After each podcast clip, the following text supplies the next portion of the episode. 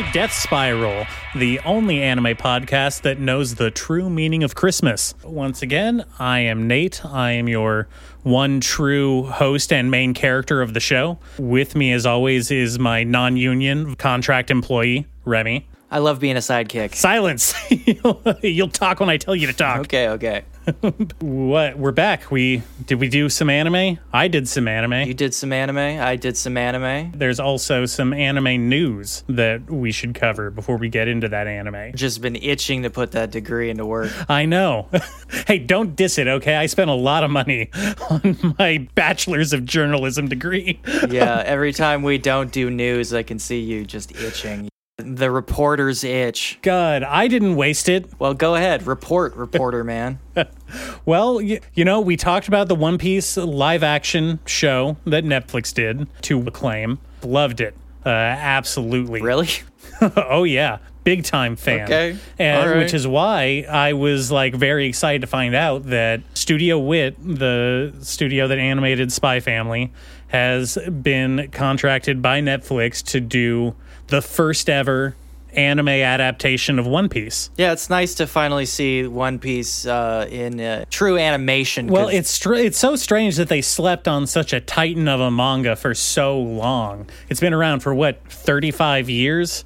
yeah, and you know what? Taking an, another run at it also means that uh, they can go back and fix things. You know, like um, I hate how Sanji smokes. I think they could replace that with like a lollipop or something to make the show a little more palatable to modern audiences. Oh, for sure, for sure. Yeah, yeah. I, for one, was not a, a huge fan of the violence. I think that they should go in and replace people's sabers and clubs with, I don't know, balloons and. like thunder sticks they pass out at basketball games. Yeah, exactly. Those folded up uh, paper fans. Yeah, paper fans, um, less blood, obviously. Hate hate seeing blood in anime. It, immediately reminds me of mortality. Uh, we can't we can't have the kids thinking about death, and I do want to be clear: anime is for little baby kids. Well, you know, I personally, I also don't want to be dwelling on the inevitable approach of my, my own decline and death when I'm just trying to have a good time watching the silly pirates do the anime stuff. Well, you're you're finally going to get the chance at long last. But uh, I've obviously I'm not a One Piece guy. You are. You're you read the manga. I don't know how far you ever got into watching the the anime over the various studios that it's been with over the years. I didn't watch a lot. I've probably watched maybe up through Dressrosa, I think. Uh, which I guess compared to any other anime is a lot. I mean, hundreds of episodes. so I can't- I can't- it's weird to say a lot. So when you're talking about One Piece, the sense of scale kind of goes out the window immediately. yeah, we're we're talking with uh, with large numbers here, obviously. Yeah, you know the thing was originally I watched up to like up to and through Alabasta and immediately was like, well, I'm gonna keep going. I, I should just stop watching and just read the anime because it's obviously better. And at, in the beginning, it pretty much that is like objectively the correct way to do it because as lauded as the anime is now, like the first four or five seasons are are seriously some like 4Kids bad shit you remember from your childhood. It is not it is not a good looking show by any stretch. I mean, okay, so that is obviously my own personal bias against the whole thing because that was my first introduction to One Piece, right? In any way, was the bad 4Kids dub with the bad animation in like 2002. And I was like, uh, "What's this? What, uh, what's this weird rap theme song that they're trying to do?" Yeah. it all kind of combined to just really turn me off, especially since it was so the art style was so outside of what I was used to in like other anime at that point. yeah, you were disgusted. Well, I regret I regret having that that mindset at this point because I do like the uh, the One Piece art style now, and I do think that it's probably one of the more visually interesting like things to look at out there. Considering, yeah, as you mentally regress, uh, a more childlike, goofy art style is more and more appealing to you. Oh yeah, you know the uh, the sundowning helps. yeah, as the drugs and alcohol slowly erode the rest of your brain, the kind of goofiness of it is like uh, almost comforting now. Listen, the the amount I enjoy One Piece is directly proportional to how much sweet Kirkland brand eggnog I've had. yeah.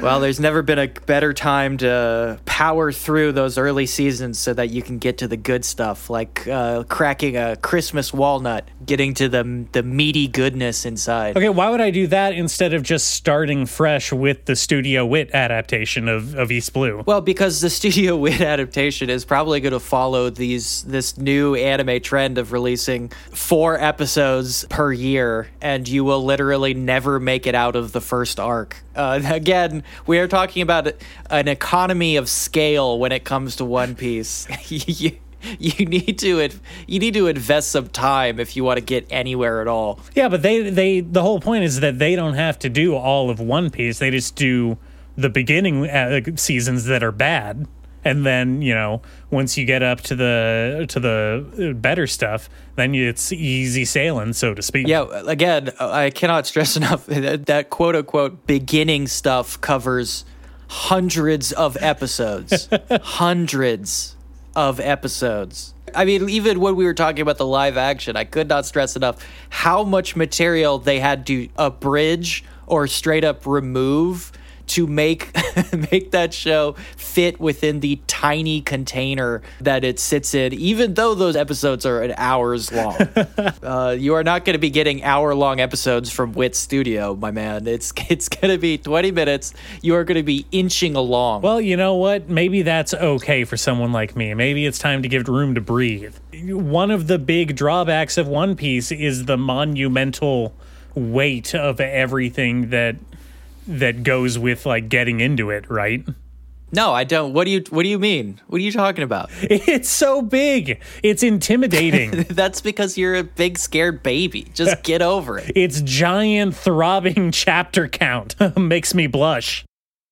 People don't talk about this shit when it comes to anything else. You know, it's like when people talk about reading Lord of the Rings or whatever, they're not like, oh my god, uh, the page count in there. I can't possibly read this whole book. It's like you, yeah, you just read reading it. all of One Piece is many times longer than reading Lord of the Rings. It's not though because Lord of the Rings is full of words and One Piece is just silly drawings. you you can blast through it. Calvin and Hobbes takes longer to read than fucking One Piece. There's more words per page. All right. I'm sick and tired of hearing the fucking excuses from everybody. It's it is just silly drawings. You can blast through this shit super fast. It does not take that long. All right, moving on to my next point of news I want to bring Fine. up. Jeez. new new human rights violations from Studio Mappa.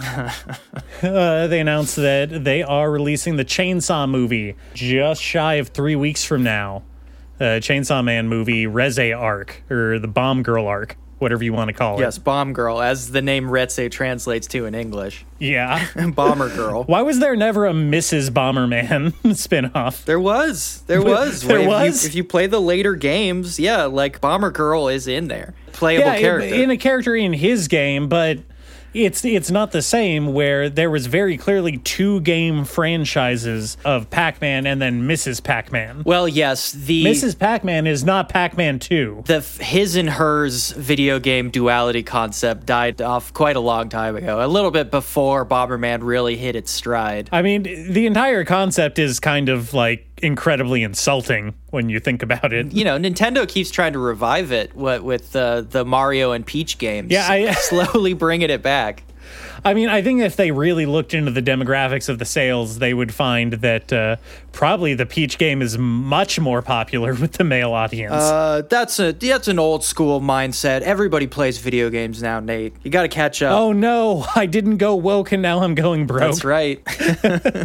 I would be excited to see if this Chainsaw Man movie actually comes out in theaters here. You think it, you think it has that kind of pull to get a theatrical release? Well, no, that's what I'm I think is a 50-50 chance it it will or won't. I know the um Jujutsu Kaisen movie, Jujutsu High Technical High School 0, whatever it was called, mm-hmm. did not get a theatrical release here, though it did in like other countries, which kind of pissed me off. I think Chainsaw Man is probably more popular internationally than Jujutsu, though. So who knows? It's pretty hot right now. Yeah. You know, even if just to honor the people who are drawing these frames out until their fingers are just bloody stubs, to go see it in an actual theater with like a nice high quality resolution and good sound. I mean, the reason this stood out to me is because you know we mentioned before the the news about all the crunch time and and bad conditions. The animators at Mappa have been ta- basically you know kind of under their breath talking about online pretty openly these days.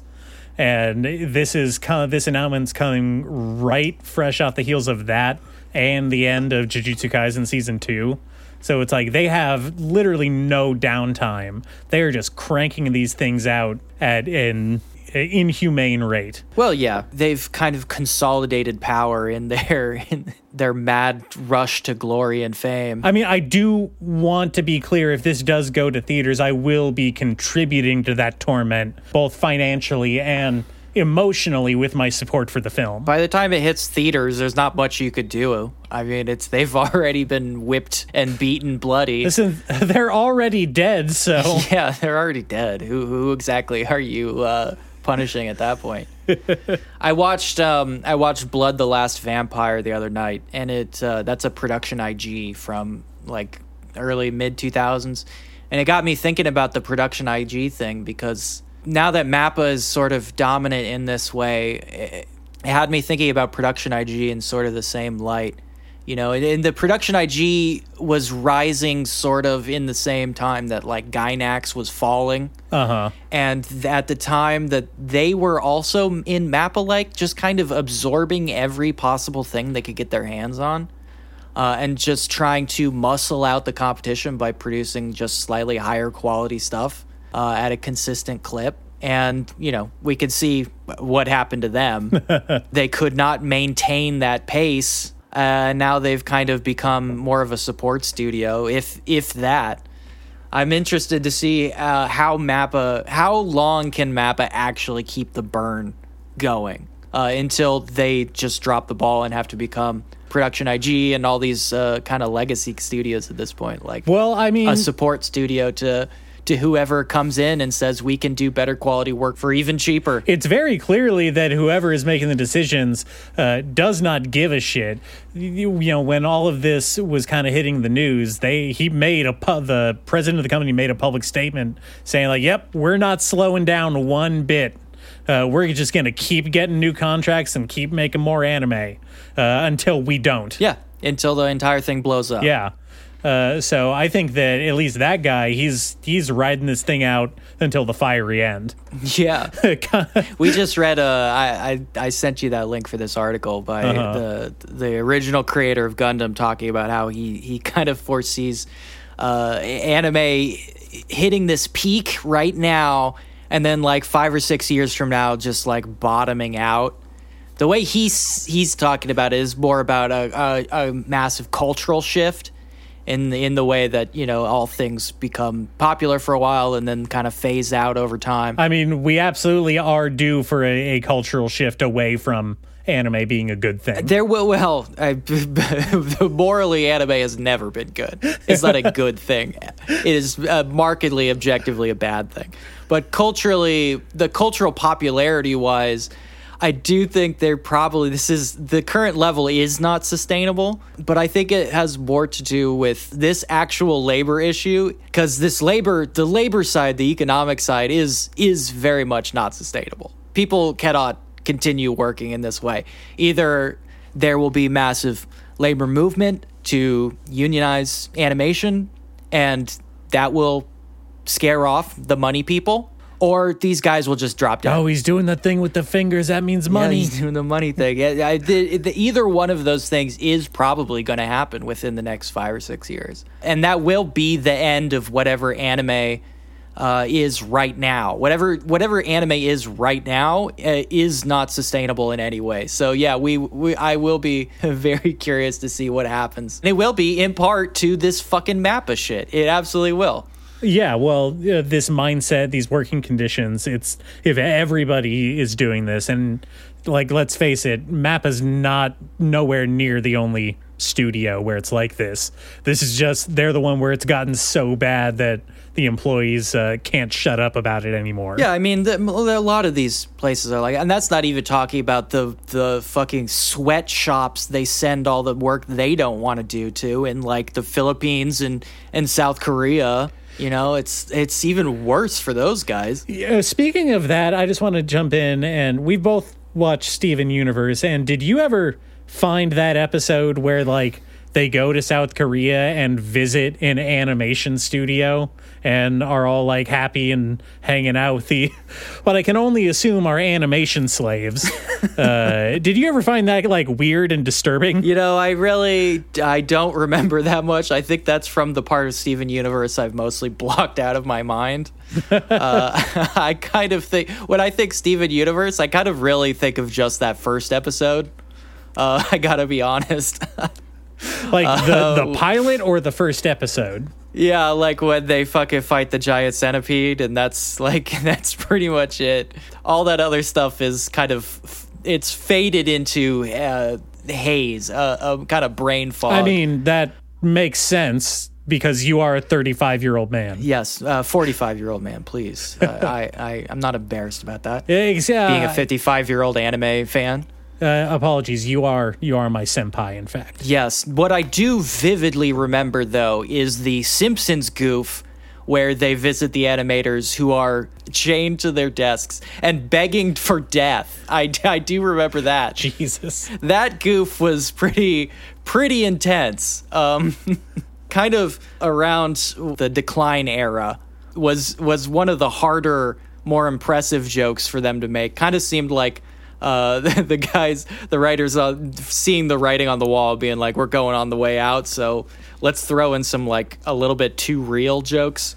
I mean, I'm surprised that they that they let it get on air. I, I can't imagine uh, executives were too happy afterwards. Why would they give a shit? Honestly, like literally, why would they care at all? Actually, maybe the fact that they got it on there in the first place is is indicative of the nihilism coming uh, top down from. It's like every single joke they made for the first, you know, seven eight years of like.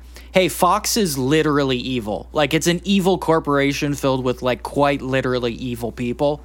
And those guys didn't give a shit. They thought it was funny. They could not care less what fucking Simpsons fans think about them. Like that's the thing, and this is also to directly into Mappa stuff. Like the investors and and pencil pushers at Mappa, they don't care. They don't care that these guys are like burning themselves out. They could not care less as long as like the returns are still coming in. I mean, that's why I believe that we have a moral imperative to pirate media whenever we can. yes, that's definitely going to solve it. Me not paying money for something is the same as activism. Yeah, definitely. yeah, uh, that is that is the most uh, uh, white podcaster thing I've ever said.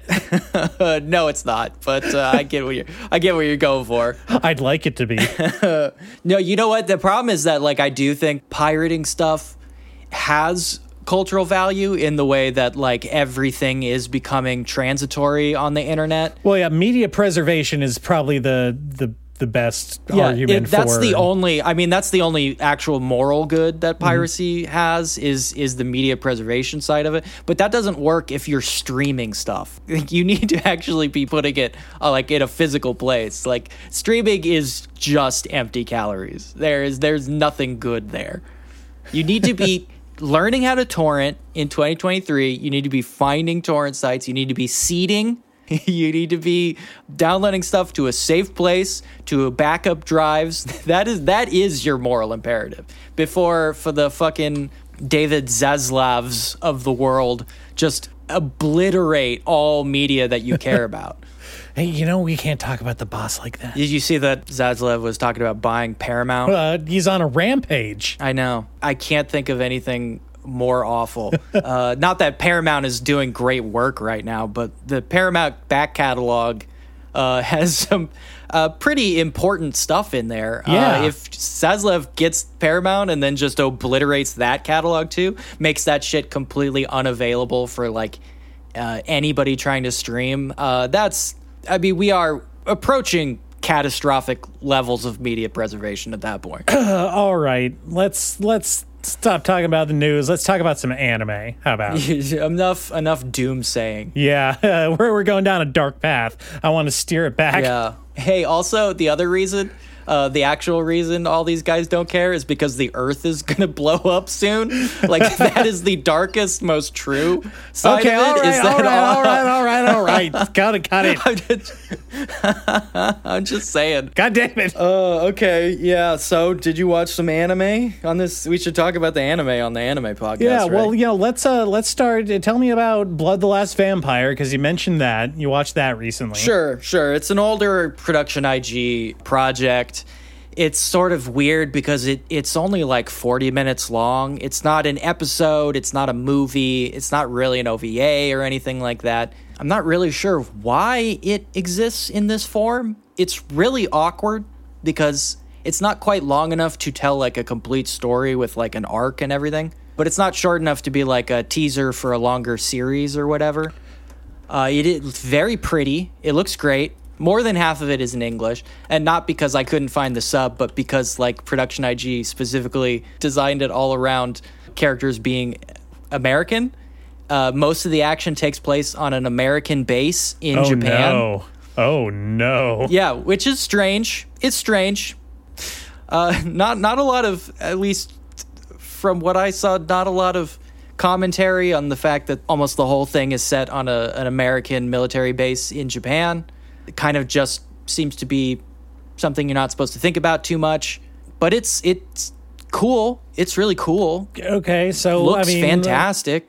I'm not sure what else to say about it. It, w- it takes place on a on a military base. What's it about though? I, you know, who's the vampire? Who's the last vampire? It's a girl with a big sword, Uh huh. Okay, good start. and she kills she kills demi vampires. so is she? She's a regular vampire. She's the she's the the vampire vampire. She's the last true vampire, but that doesn't really matter. Um, and she kills demi vampires, which are more like ghouls. regular people who transform into beasts. Yeah. Yeah, okay. Uh, and they try to hide in in plain sight. And so she kills them. And that's pretty much it. Like I said, it's not quite long enough to tell a complete story. It's it's not short enough to feel like a, a tease at something bigger. It's a very awkward thing, but it looks great. Now, now, what if I told you that it is in fact a tease for a a longer series that exists? Well, I know there is more blood. Uh, I know there's series, but this actually like it doesn't really have anything to do with that. It doesn't ever hint at a larger universe. It doesn't include any callbacks or anything. It is very sterile in that way. It really is just one series, one long action sequence, uh, and that's it. So, from my understanding, uh, that came out first, and then the series Blood Plus is kind of like a uh, retelling expansion of that. It's different animation studio, different style, kind of retconning the beginning events, and then and then going much further.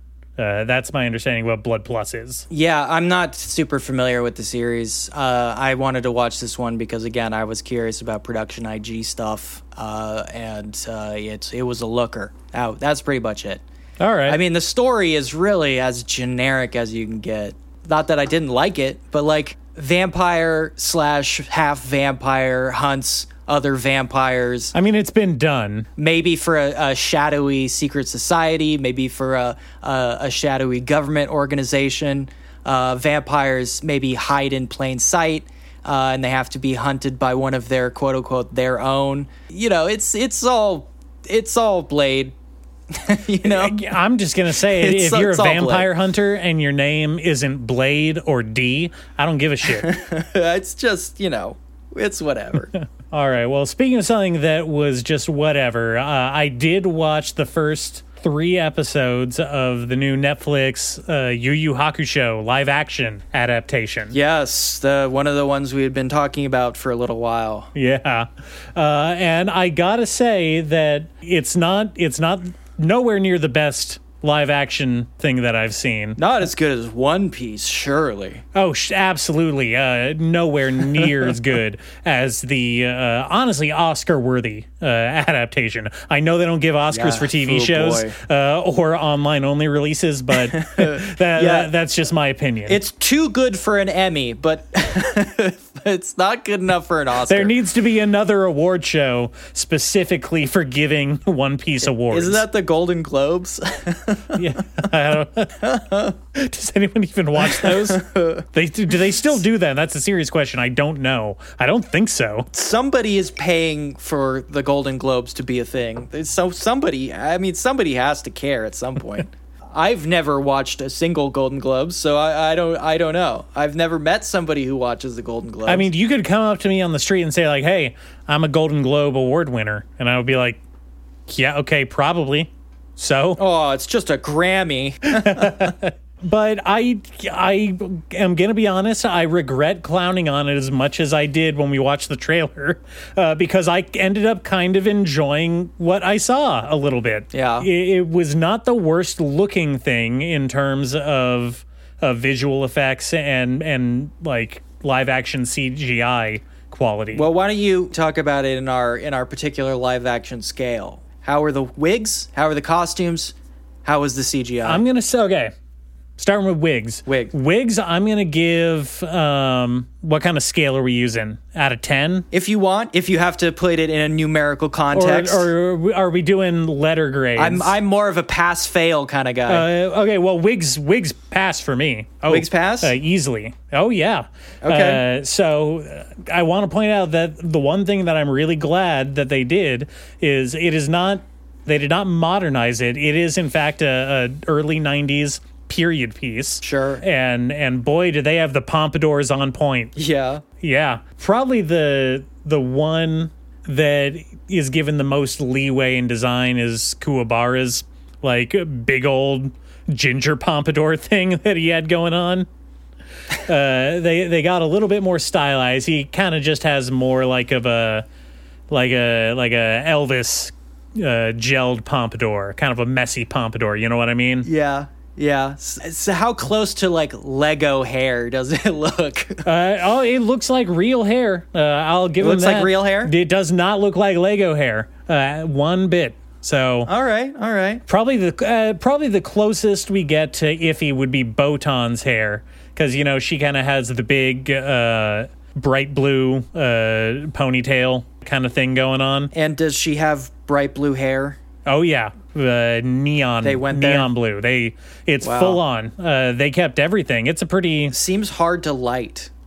It, it is uh, very. That's probably one of the the the downsides. It's very flushed out. Uh, everything is kind of like that uh, washed out, darkened kind of what I would call the David Fincher filter. you know what I mean? Yeah. Otherwise, I think that that Botan's whole costume would be a little bit too uh, ostentatious to look good on screen, but you know, it, it's not the worst. Uh, uh, uh, it pass. Uh, the costumes pass. Okay. The wigs pass. All right, Uh, all right. What was the third category? CGI. Uh, CGI just barely passes, if you want to believe it. yeah. Yeah, it's not the worst. Um, there's a scene in the second, an extended fight scene in the second episode where uh, he is fighting uh, what is very obviously a visual callback to the classic kind of like uh, Japanese big red oni ogre with the horns uh, and the big beard and everything. Sure, sure. And he's kind of going around uh, with his magic ball, eating souls, sucking up souls from little kids. And man, do we spend a lot of time looking at, at that dude's CGI face because you know it's it starts off as a regular kind of big dude and then he he transforms into his demon form at some point. So they do kind of like that weird CGI uh, masking where where it looks like a, a transform version of him. Uh, Mike Myers in in Shrek Five kind of thing. yeah. They do a morph. Yeah, they do a morph. Oh man, we really are re-entering the golden age of morphing. But but I want to point out that they also make very liberal use of practical effects, uh, and they are not afraid to get wet and bloody with it. I was I was surprised to find out. Oh yeah, do people pop? People pop in the first episode. cool. They have a kid turn into like a fly mutant monster. You know, a Jeff, a real Jeff Goldblum. Yeah, he dripping. Yeah, he's dripping. he's drippy. Uh, he's got like weird eyes, like all over his face. One of his hands turns into a big claw, uh, and and he's he's channeling. You know, he's doing his best Bruce uh, from Evil Dead Two, flopping around the cabin. Cool. Uh, he's jerking and shaking. he does the backwards crab walk from from The Grudge at one point. It's it's dope. That's cool. Yeah, he goes for it. I'm I'm I'm into that. Uh, it it did it did lose me a little bit when the Toguro brothers show up and and the big buff Toguro does his like I'm activating 30% of my strength and he like inflates up like a balloon. Yeah. Yeah, it's a real Popeye eating a eating a can of spinach thing where his Sure, sure. his arms just puff up.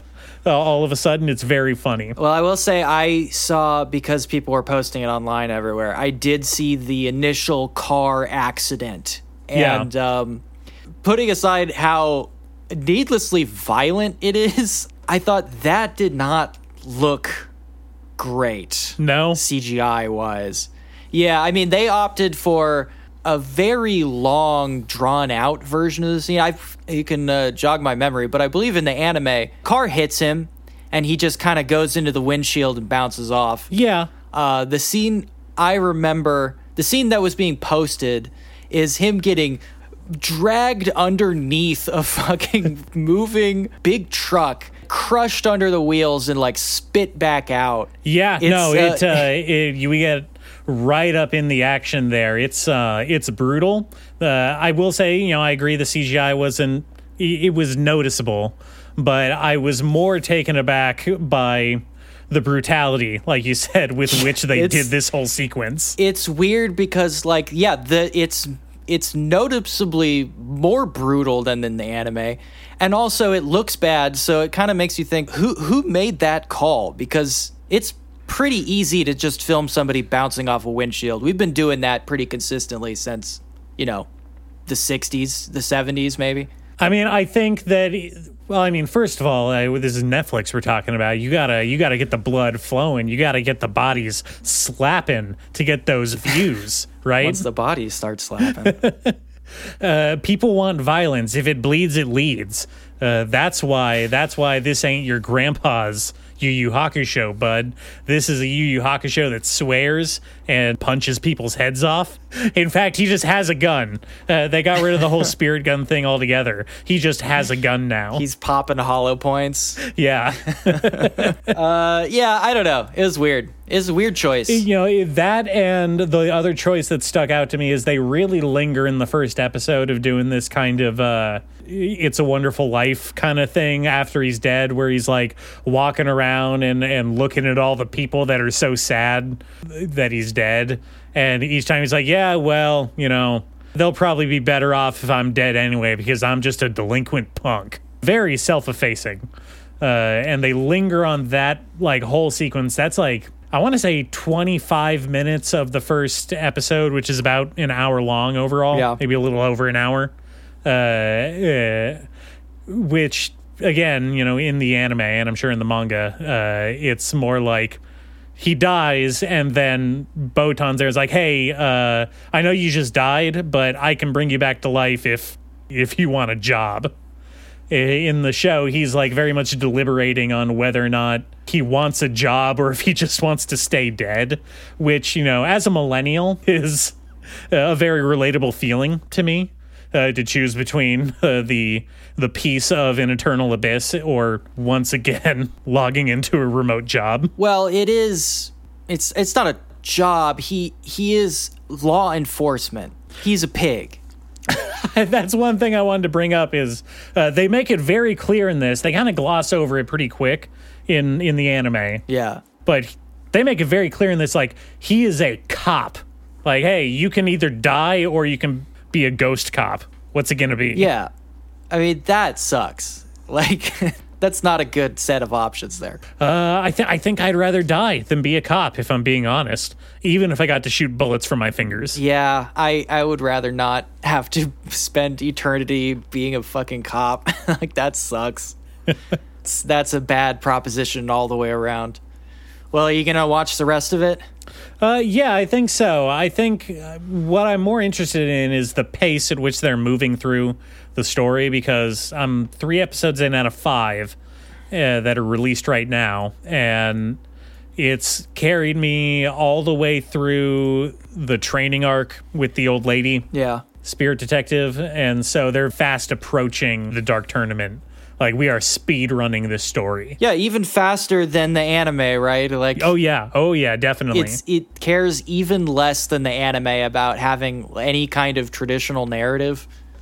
it's you know it is for lack of a better term uh, and probably to its detriment it is mostly a highlight reel of the big moments in the first arc Yeah. like the second episode is like all three uh, of the original like demon detective like cases that he went on where they introduce the the oni guy that he beats and then Kurama and hiei who end up being his teammates in the dark tournament Snitches. well you I know mean, they they're- get they it's a plea deal kind of kind of thing right yeah, yeah. remember he's a cop Yeah, I mean that's kind of the thing. What he fucking what he deputizes them basically. Yeah It's messed up. it's fucked up, man. Uh, yeah, yeah. I'll give the at least the other two episodes that are out right now a shot. Uh, why not? Okay. Why not? Yeah, why not? Why not? Uh, I won't. I'm gonna skip that one. What, what else? What else have you? What else? Anime? What else? More What- anime? What else? What else? What else is in the anime news? I finished my Dungeon Meshi reread, read the the actual ending for the first time. Uh, just getting ready for the show. Big stuff. Gotta love that trigger. Yeah, still love Dungeon Meshi. I think it's brilliant. I think Rui Kyoko or Kui Kui Ryoko, excuse me. Fuck, fuck. You keep messing it up. Kui Ryoko is a fucking genius. I mean, she she absolutely slays. The the comic looks insanely good. She's incredibly smart. Uh, she's funny. She's insightful. She's really emotionally intelligent. Uh, she makes basically the only funny Monty Python reference I've ever seen in a manga. uh, that's that takes a lot of skill to pull off it's just it's fucking great. It's really really good, uh, and I find that the the ending was uh, pretty satisfying. It definitely wasn't what I was expecting when I went in the first time. Like, I don't know, three years ago, something crazy like that. Uh, what was its chapter count at the end? Not that many. I mean, we've said on here that if you make it to like hundred chapters, that is a damn good run for a manga. Yeah, I mean, it didn't even hit hundred. Wow, really? Yeah, it's only ninety seven. It's a good number. Good vintage. it's concise. It doesn't leave anything really on the table. It tells its story and it gets out. There are, of course, like some side story stuff that she published. There's also the Adventurer's Bible that came out that looks really cool. I think her her just her sketches are really really great. The whole thing is fantastic. I love Dungeon Meshi. uh, I caught up on JoJo, the new JoJo. Only ten chapters of that out right now, but uh, damn, I, I fucking love JoJo. Uh, uh, other than that, I've just been reading my regular stuff. Go Go Loser Ranger, I caught up with because that anime is going to come out soon. Um, basically, stuff that's like going to be next season. I've been I've been catching up on. All right. Well, can I tell you some stuff that I got into? Go for it. because I have been filled with the Christmas spirit. Uh, and I went out and I watched a handful of, of Christmas anime because I love Christmas. I love Santa Claus. Uh, I love the whole thing. And obviously, I love anime. Uh, so, uh, what could go wrong combining two of my favorite things, right? I'd love to know. Uh, so I watched um, Itsudatte My Santa, which is an OVA adaptation of a one shot manga from the author of Lug- Love Hina, uh, Ken Akamatsu. The notorious, infamous Love Hina. yeah. So I think it was supposed to be funny. Uh, I can't comment on whether or not it was. Still trying to make your mind up about that? Yeah, it's it's very confusing, but it is a one episode, 30 minute long short about a a boy named Santa who his parents named him Santa because he was born on Christmas Eve and he hates Christmas. Uh, he's a fucking Grinch. Naming your kid Santa is child abuse. I have to be clear on that. Yeah. Yeah. First of all, I think it's supposed to be a joke because, you know, they call him for short, they call him San instead of Santa. So everyone's calling him San San throughout the whole thing. God, that sucks too. Yeah, isn't that bad? That also sucks. That's like naming your kid Dorcas in this day and age. hey, you leave Dorcas alone. There's plenty of great Dorcases. Dorcas I. Uh, so he hates Christmas, and A, because his name is Santa and he gets made fun of for it, but also because his parents work overseas and they're never home for Christmas. also, a disturbingly common trend in anime. I'm sure we've talked about that before, but like, what the f- what is with the child abandonment shit, man? Hey, What- he's not abandoned. He lives with his elderly grandma in a uh, in a high rise flat. Okay, well, at least there's that. I mean, I I've read even just the stuff I've read recently. It's like probably three out of five manga I read. There is a character who is whose parents are quote unquote overseas, which is sort of like you know, say uh, your dog went to go live on a farm. Yeah, By the way, that is also uh, child abuse. Abandonment is also child abuse. oh for sure. and so uh, the League of Santas, the Association Oh, of Santas, Santa Con. Yeah.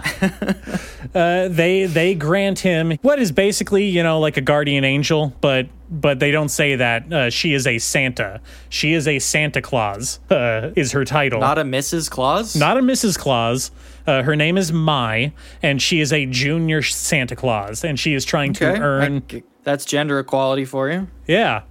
Uh, and she is trying to uh, basically earn her wings, earn her her official uh, Santa Claus title by Okay. restoring his Christmas spirit. Jesus Christ. Okay. Wacky hijinks ensue. I don't know how familiar you are with Ken Akamatsu and his uh, catalog of work, but uh, many an embarrassing and borderline sexual assault scenario ensue. Naturally. Yeah, which uh, is probably the worst part because I, at this point I should mention that her whole deal is that like she looks like a, a middle schooler and he keeps making fun of her for that fact. Like like yeah, in universe, this is a thing people people talk about. Yes. You know, there's one scenario where she blurts out some kind of uh, embarrassing phrase or something. You know, she oh she says like, "Hey, uh, why don't you let me sleep in your bed tonight?" Uh, naively, but you you know, and everyone is kind of like, "Oh wow, uh, middle schoolers sure are something these days." They say that out loud. Uh-huh. So Wait, how it- old uh, how old hold on. How how old is our main character, by the way? Uh, I believe he's supposed to be either a freshman in high school or or late third year middle school. I guess is their grading convention. So, So what? 16? Uh, no, I would say he's probably like thirteen or fourteen. Wow. Yeah, and and she is also, uh, and you know there there's the the the classic setup where he walks in on her on the shower, or where he walks in on her in the hot spring, or where he walks in on her in the bathroom. Uh, you know, uh, classic Christmas stuff. Yeah, of course. yeah. Whomst among us. Uh, and then why, through why does he have to be 13? Uh, Why why is that the choice you make? I just I just don't I don't get it. I don't want to hear that from you. I'm not defending this, but I don't want to hear that from you after you sold up uh, uh, Boku no uh, Kokoro no Yatsuyaiba to me. If you want to, if you want to get into to the age thing, I will. I'll defend that to my death. Uh, that is actually an appropriate choice for that series. For here, it sounds like they're not even in school. It sounds like these are just two random people in a random scenario. I mean, he goes to school. You know, part of it is she kind of does a ghost of Christmas present to him, and I kid you not. So uh, one reason he gives for for hating Christmas is that because his birthday is on Christmas Eve, no one ever comes to his parties. And so Sure, sure. Christmas baby. This is Yeah. a, this is a well-known phenomenon. Yes. No one ever came to his birthday party. And so she does a ghost of Christmas present on his ass and takes him to all of his school friends' Christmas party. And they're all standing around like, man, why doesn't uh, why doesn't this guy ever come to the birthday party we throw for him every year? what? yeah. What? Huh? Excuse me? What? The implication is uh, that there's some kind of miscommunication where they are throwing him a Christmas slash birthday party, and he thought that they were just having a Christmas party that he wasn't invited to. So they don't invite him to his own birthday party? That's kind of the takeaway that I got from it. That's how the math works out, right? They just expect him to come to the party without any prompting at all? You know what? I can't. Uh, I can't speak to people uh, uh, for people with social anxiety. Okay, you know. This is this is psycho shit. this is this is really this is a product of a disturbed mind. Uh, and so you know after after all of these very funny scenarios uh, very funny very cool very legal scenarios Oh, I'm yeah, I'm laughing over here. This sounds great. It's really Uh, funny. uh, he does in fact finally get his christmas spirit returned to him when his personal santa claus flies him to Africa, and he realizes for the first time that the reason his parents can't come home is because they are tutoring African orphans, and they need them, they need them more than him. Great, cool, man. Yep. Very cool stuff. Uh, and so his Christmas spirit returned uh, after realizing that his parents are good people who didn't or who, who did abandon him, but for totally uh, moral and cool reasons. So no one is talking to this kid. No one tells him it's his birthday party. No one his own parents don't tell him where they're going or what they do. No one talks to this guy. No, I mean, he's kind of annoying. He's not super fun to hang out with. Like, I get it. I get it. But really, again, the the story isn't about isn't so much about him getting his spirit. It's about Mai the Santa Claus uh, gaining her official Santa Claus status. That's really the crux of the narrative. And uh, does she bring him presents? Uh, no, no. In fact, he regains his Christmas spirit, and she turns into a totally adult, large, buxom blonde woman. And then, and then they start dating. What? yeah, Wait, for real? yeah. No, for real. That actually happens? that happens. That happens. What? so she doesn't give him any presents, Nope. but she does turn into Santa. well, no. Her her presence, her present was returning his Christmas spirit to him. But you, a, a gift is not something you return to somebody. Let's let's be clear here. Hold on, hold on. Uh, yeah, that that is not a gift. Well, remember, he was named Santa, born on Christmas Eve, never had a birthday party. He never had Christmas spirit. He didn't lose it. He needed he needed new and fresh Christmas spirit that he never had. Uh, Christmas spirit includes getting gifts. I'm sorry, I, I don't even like Christmas, uh, but I am a gift, a Christmas gift fundamentalist in this regard. uh, and you cannot count turning into a, a big sexy anime lady and then dating you as a gift. That is that I do, I do not count that as gift territory. So this this does not understand what Christmas is, uh, and it's just repulsive uh, on a fundamental level. Yes. So obviously I had to go cleanse my palate and and watch something that would return my Christmas spirit to me.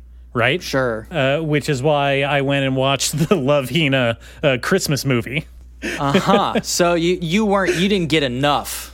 Uh, no, in fact, I, I needed to dive uh, further into the psyche of Akamatsu Sensei to see to make sense, to make some kind of sense of where that story came from. Because obviously, Love Hina is his his big one. That's his baby.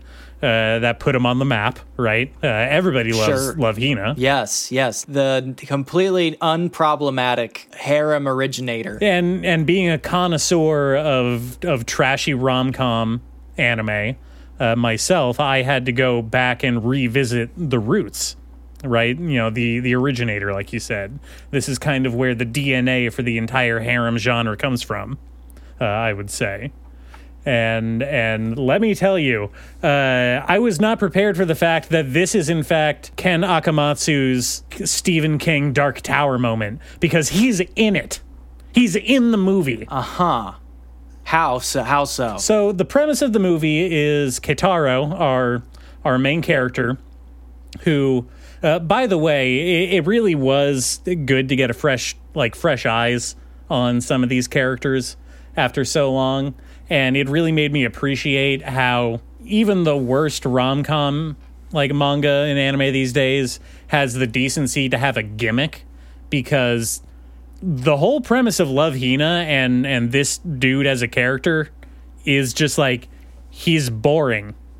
There's no redeemable or attractive qualities about him. I mean, that's that is the um, that is the curse of being the progenitor. The the Seinfeld syndrome. Sure, sure, yeah. It, it, it you always end up um, seeming more bland compared to your your descendants. So so the, you know the premise of Love Hina is a little boy when he when he was a little kid had a, a childhood crush that told him that if two people go to fucking Tokyo University together, then they'll they'll always be together. Strivers, man. it's it is a kind of mental illness. Right.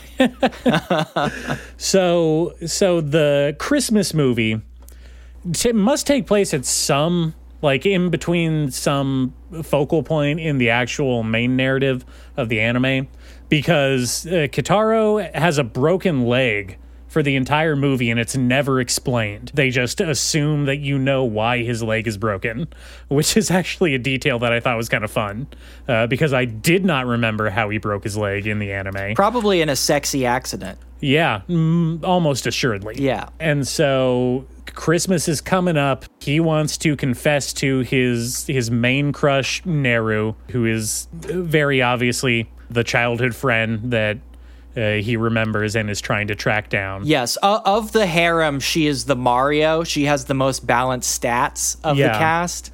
Also, she looks exactly like she has the same hair as the little girl from his memory. That's kind of a pretty big uh, giveaway. well, yeah. so he wants to confess to her on Christmas, you know. So obviously this is somewhere near the end of the series because they've already come to the realization that that they're crushing on each other. They're just too proud to admit it at this point, mm-hmm. or too embarrassed.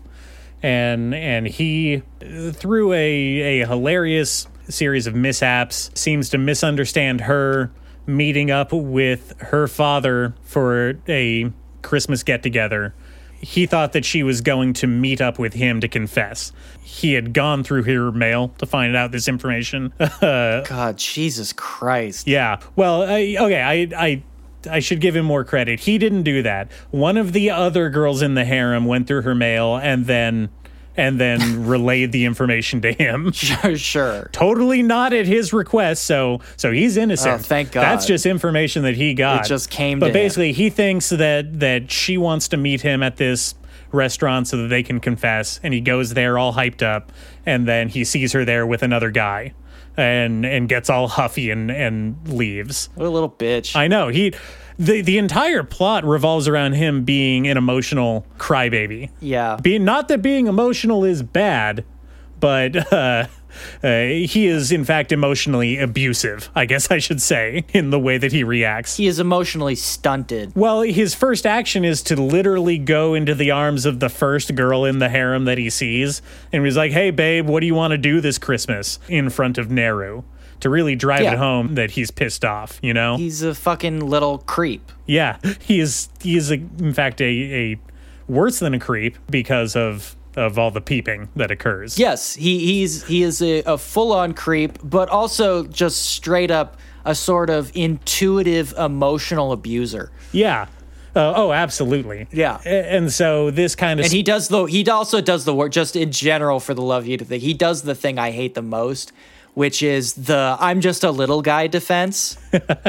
I hate the I'm just a little guy main character trope. I, I truly despise them. Hey, I, I, I just a little guy. You can't get mad at me. It's funny and cute when I, you know, peep on the girls uh, in the girls' bathroom. I have no agency over my life. Everything is frustrating and annoying because it just happens to me. Oh, I just want to be left alone, but all these girls keep uh, bursting into my room half naked, and, and then I I have to ogle them for some reason. It's not my fault. I mean, it just it just keeps popping up in in Ken Akamatsu's work because that's also uh, the character of Negima, right? Sure. Well, it's in it's in so many works. I mean, this character trope is despicable and is also extraordinarily prevalent. I truly hate them. Like, grow the fuck up. Yeah. So the main story is basically they're mad at each other now, and then they kind of spend all Christmas Eve uh, uh, trying to get back across Tokyo from from different ends to apologize to each other in time to make up for for for midnight uh, before it turns into Christmas. Okay. What what does this have to do with Christmas? well, you see, it, happens on on December twenty fourth, which is Okay. as we, everybody knows, baby Santa Claus's birthday. yes. I- Is there any particular Christmassy stuff though? Uh, well, he buys her like a his way of apologizing is to buy her a sexy Santa dress. That's kind of that's kind of Christmassy. God, I fucking I just I God, I hate this so much.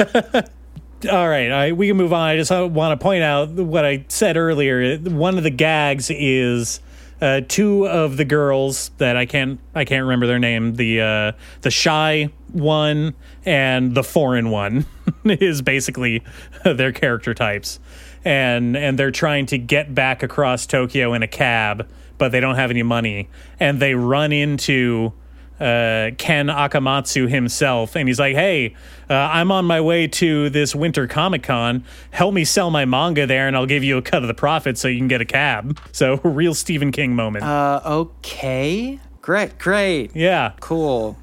uh huh. Yeah. All right. Great. Yeah, Merry Christmas. somehow I don't think that I'm instilling in you the same the same feeling of Christmas cheer that I got from watching these. No, can I can I tell you one one Christmas animes that really resonates with me? Yes, please. Oh, please. Yes. So here's here's my Chris in in my rebuttal to your Christmases. My my anime Christmas comes from the Aka Akasaka classic Ib colon Instant Bullet. This is Akasaka's first published work. And uh, it begins on a very fateful Christmas Eve, um, in which our main character is sort of aimlessly wandering around after the the deaths of uh, his only his only two family members has left him. It's sort of instilled in him a hatred of the entire world.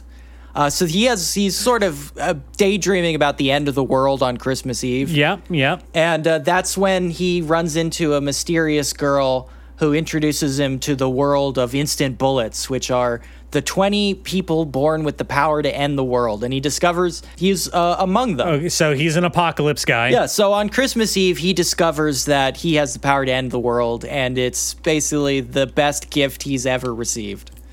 Uh, so Merry Christmas! that's that's the best Christmas uh, I've ever seen in an anime. Uh, well, what does that have to do with Christmas? Well, because he he's on Christmas Eve. Uh, a Christmas miracle occurs. He gains the power to end the world, which was his one sincerest wish. I mean, that is Christmas in a nutshell, right? I mean, that's the most Christmas well, I've ever seen. I have some questions. I have some questions. What you said oh, he's one of 20 people with the power to end the world. Can any Yeah. one of them end the world at any moment? Pretty much, yeah. and what what stops them all? It's oh, the only thing that could stop them is one of the other ones. I'm just uh, Are they in some kind of death game? Are they all in the same spot? You know, uh, what's stopping any one of them from just ending the series at any moment? The only thing that stops any of them from ending the, the entire world is uh, one other one who wants to save the world. That's it. If all of them are ever aligned in their belief that the end of the world is justified, then the oh, world would okay. So that's what I was. That's what I was trying to get at. This is a. We need twenty people to all want to end the world at the same time. yeah, or they could just you know, defeat the one that wants to save the world, and then they could end the world pretty easily. Well, obviously, you know, they saved the world because there's a series. Uh, I assume at least until it ends. It's uh, it ends pretty soon. There's not that many chapters. I think it, it managed to get to 27 before it was canceled. Uh, I quite like uh, this manga. I think it's pretty good. But it's probably the most Christmassy I've ever seen. It really is that exact It's a Wonderful Life kind of moment where uh, a man who's contemplating suicide uh, stumbles upon a Christmas miracle uh, that enables him to live on. And that Christmas miracle happens to be the power to kill all human life. I think that really reflects uh, my Christmas experience. All right. okay. Okay. I see. yeah. You're a Grinch. You're an anti-Christmas guy. Yeah, if I could stop people from celebrating Christmas by physically entering their house and taking away their Christmas cheer, uh, I would do it. Absolutely. no doubt in my mind. It sound it sounds like you need a visit from the Santa Company, which is another uh, Christmas short that I watched. That uh, Jesus Christ. uh, I, I dipped out of this one pretty pretty fast. I just found the premise that uh, in, in this. Uh, it is a little kids like Christmas anime, you know, daytime TV, whatever show. Sure.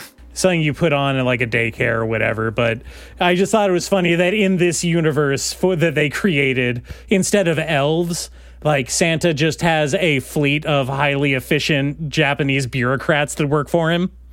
Uh, that that use child labor instead of elves. To what end? Uh, well, to make toys, and they also have a uh, a Santa Corps. You know, this enables Santa to deliver toys all over the planet in one night. Obviously, one guy can't do it, so he needs to have a highly trained regiment of what are basically jet fighters to be able to deliver all the toys on time. So the whole purpose of this special is to teach children that magic doesn't exist and there's nothing magical about Christmas. It's just to suck all of the whimsy out of the celebration, right? That seems to be close. I would say more accurately, uh, it is to point out that uh, magic can, in fact, be commodified. Not that it doesn't exist. We can regulate anything. that's grim. yeah. Merry Christmas. Merry Christmas. That's all. That's the stuff that I watch.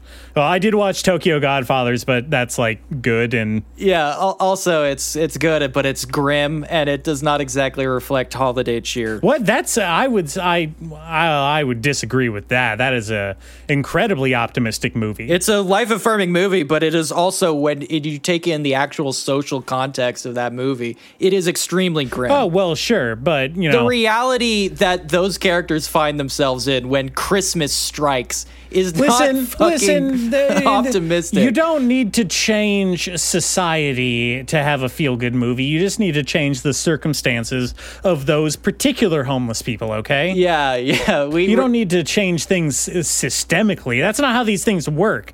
You just need to have a Jesus baby uh, guide three specific homeless people that are down in their luck back onto a path of righteousness, and also you know have them win the lottery at the end. Yeah, you know. that's all you need to do to get Christmas cheer. I don't know why you don't have Christmas cheer. Okay, all right. I'm sick of this. I hate Christmas. I'm s- let's let's take a break. I don't want to talk about Christmas anymore. Bah humbug. all right.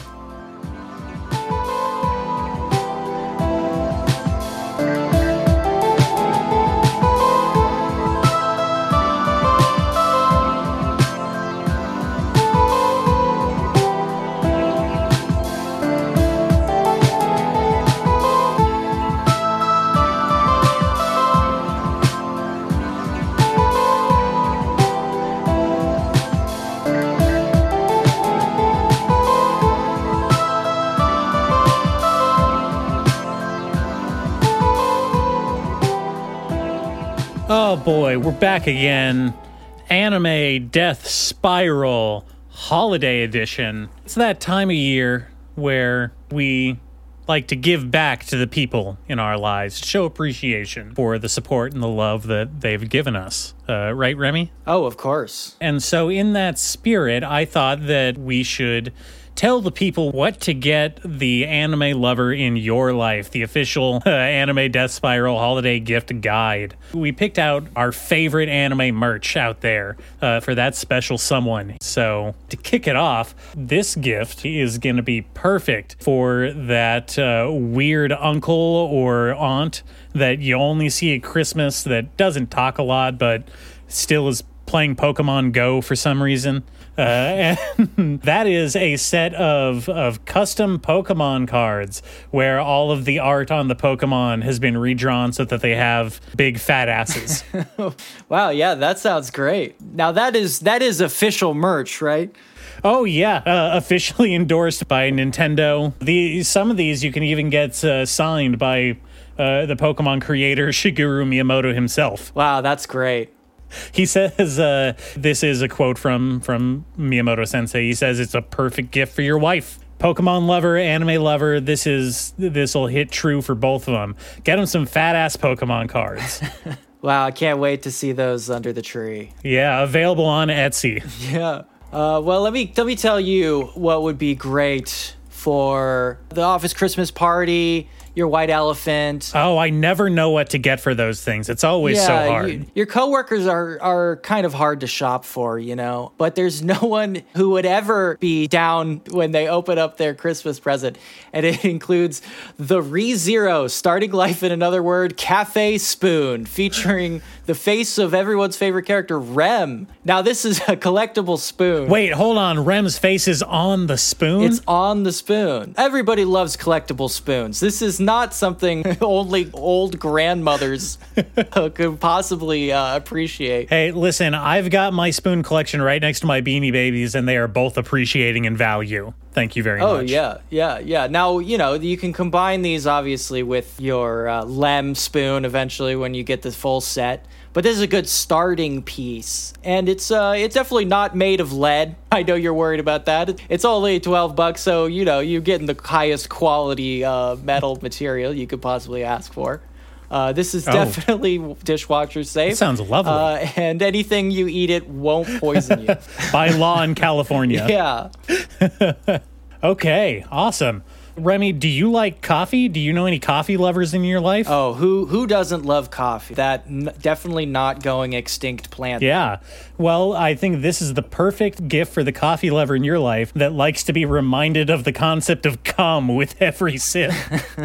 and that is the Sip Me Sentai Ahegao coffee mug. You will see the faces light up with a blushy glow when they get a look of this beautiful porcelain crafted, uh, hand painted mug that does, in fact, show a anime girl's face being brought to the point of ecstasy with every sip.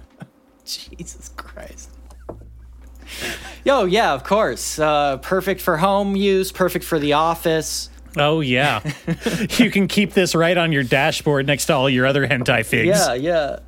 in your car covered a, in hentai stickers. And you know, it, it, what you want out of a Christmas gift is something that's uh, practical that you can get a lot of use out of. And you know, on the same tip, if you know somebody, maybe you know we're in California, so we know a lot of people who are hitting the beach. Am I right? Oh yeah, I love that. I'm all about that beach life, brah. All about that beach life. And if you know somebody who's all about that beach life, what's better than a pair of high school DxD full body beach towels?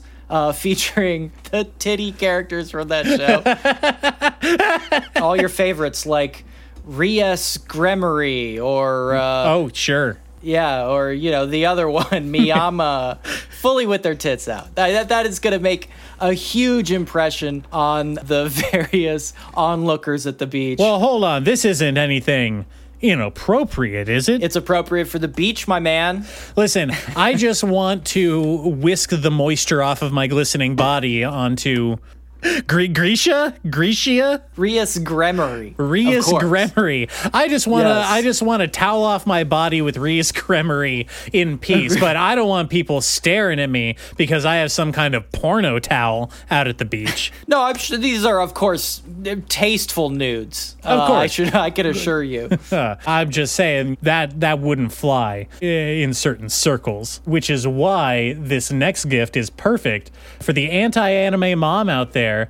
This uh, Christian Moms Against Anime t shirt made of finely blended cotton polymer. Now we're talking. Yeah, this is the perfect gift for the anime hater, Christian lover in your life. Uh, do you love Christ but hate anime? This is the That's- shirt for you. I mean, that describes me down to a T. Oh, but you're not a mom, so you can't wear it. Oh, that's uh, even ironically. No, the Pope said so. Uh, all right, fine. Pope said you can't. Okay. It's only for Christian moms. Now they don't make a distinction between Protestant or Catholic, so I'm assume it's it's pan denominational. Uh, but you do have to believe in Christ. You do have to be a mom, and you do have to hate anime to buy this shirt. but if you do meet those three requirements, it is the perfect gift. Well, let me tell you about a gift. We've talked about sort of your your friends, your coworkers, but what about uh, your nieces and nephews? Well, I've got the perfect thing for you. The Resident Evil Biohazard Samurai Edge replica airsoft gun. Now, this is a great model for your children because it is not marked uh, as an airsoft gun. It is, in fact, incredibly realistic. So when your kid decides to point it at a police officer, nothing bad is going to happen. Of course, this model comes with the uh, underbarrel flashlight and the incredibly realistic briefcase style gun case. So you know it's not fucking around. This is a great gift. For uh, anybody who doesn't yet understand the gun culture in America, It- no joke. I had I had a like very realistic recreation airsoft gun of the the RoboCop gun. you know, the really the one with the really long barrel. yes, yes.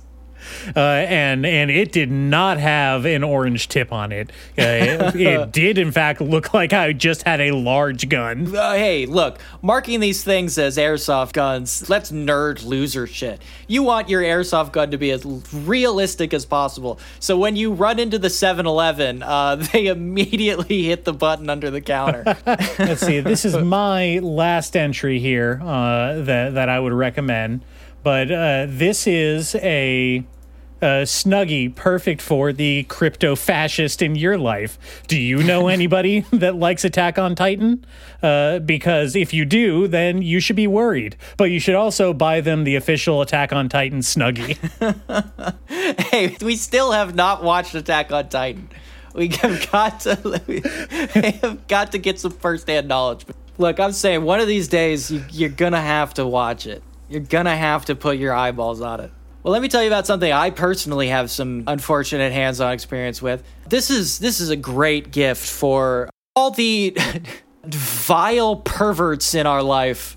Uh, this is a fourth scale Rika Furude bunny version model, of course, from the hit series Higurashi When They Cry. Now, uh, I don't know if you remember Rika from Higurashi When They Cry, but she is. Uh, an elementary school girl who gets brutally murdered over and over again. And what better way to memorialize her than buying this Playboy bunny clad quarter scale version of her to keep on your desk? Listen, we can't stress this is high quality uh, stuff here. Very, very high quality, easily cleanable vinyl components. Uh, Oh yeah, and I know I you know what? I know what you're saying. Wow, but where could you possibly buy an elementary school uh finish the goddamn sentence. uh, an eight-year-old arrow figure. How? where would you possibly buy that? It had to be some kind of shady site. No, this is available in the official Crunchyroll store. Only three hundred and sixteen dollars at the Crunchyroll store. Could you buy this uh, sexy elementary school figure? Ships uh, straight to your door. In fact, you get. F- Fifty dollars off your order of the Rika Furude quarter-inch scale sexy bunny outfit version. Well, okay. Uh, now I know what you're saying. Why would anybody buy a sexy version of an elementary school anime girl? I can only think of legitimate reasons. yeah, why would anybody possibly want that? I mean, you'd have to be some kind of horrible degenerate to want that figure in your life somewhere where you could see it constantly. But let me tell you, yes, of course, she is an elementary school girl who acts like an elementary school girl and looks like one. But uh, in fact, She is a reincarnated shrine priestess who has died and been reborn hundreds of hundreds of times. So it's of course not perverted and creepy. Well, as as we all know, age, uh, unlike sick hours, uh, does roll over between reincarnations. Yes, and it you know, of course she gets brutally murdered before she ever makes it to adulthood. And you could say, "Oh well, doesn't that make her sort of an eternal child?" But uh Yeah, yeah, I guess you could say that. I guess you would say that. Uh, but yeah, it's, you're not supposed to think about it too hard, okay? Look, everybody likes. Uh, we- I can't, I can't finish that sentence. I fucking hate anime. I hate anime. Oh God, it's the fucking worst, isn't it? Fucking hate anime, and I hate anime figures, and I hate you. I hate you, anime fans. I hate you. Well, the fact that this fucking thing exists is such an incredible indictment to the entire fucking anime culture. This is this is one of the most horrifying things I have ever seen. Can I can I I cannot stress enough that this character not only is an elementary school girl, but her entire role in in fact her entire existence is to be brutally murdered over and over again for your enjoyment. But uh, yeah, sure, let's Let's make sexy quarter inch scale figures bunny version. $316. Release date 1231-24. Free US shipping over $50. Maximum 3 per customer. Thanks Crunchyroll. Merry fucking Christmas. Merry fucking Christmas, you degenerate pieces of shit. Oh God, all right. That's that sapped the last of my Christmas spirit out of me. I, there's none hate- left. I hate Christmas and I hate anime. Uh, there's no there's no good things here. Uh, only only monsters in these seas. It seems. There be monsters. Hey, you know, we forget to mention it sometimes, but hey, uh, this is the death spiral. this is where it ends. This is This is it. this is the drain that we're all going down. yeah, the sexy elementary school bunny version figure. That is the drain we're circling. This is the anime death spiral. You know, in that vein, when we were looking up all this stuff, we also saw the, uh, you know, the fig for uh, Mima from the main character from Perfect Blue, and it's like if that doesn't if that doesn't perfectly encapsulate the problem with all of this, uh, I, I I don't know what I don't know what is going to break through to these people. Hey, did you watch Perfect Blue and think, man, they sure objectified that woman, but I uh, wish I had her as an object, like a real, a physical one. not quite enough for my taste. What if I just bought an actual version of her? Wow, that would be great, wouldn't it? Hey, thanks, Crunchyroll. You're really doing great work out there, you guys. Crunchyroll, you're killing it, man. If you want to sponsor us, like we're open, like give us a call. yeah, hey, uh, I could always use the Yeah, money. Yeah, no. Okay, all right. I need to go recover from all this Christmas spirit. I'm spirit. so fucking mad. I hate anime so goddamn much. Are, are, are we done? Uh, you got anything left to say to the people, our our beautiful I- and I and wonderful listeners? Listen, we didn't mean to snap at you, people. Uh, we love you. You're great. You're perfect. You're one of the good ones. Look, I, I assume if you're listening to this, you also despise anime. Uh, so I, I'm sure you understand how we feel. Yeah. okay, I think I think that's All it. All right, handsome and beautiful listeners, uh, Merry fucking Christmas. And a happy new one. Yes, happy new one. Bye.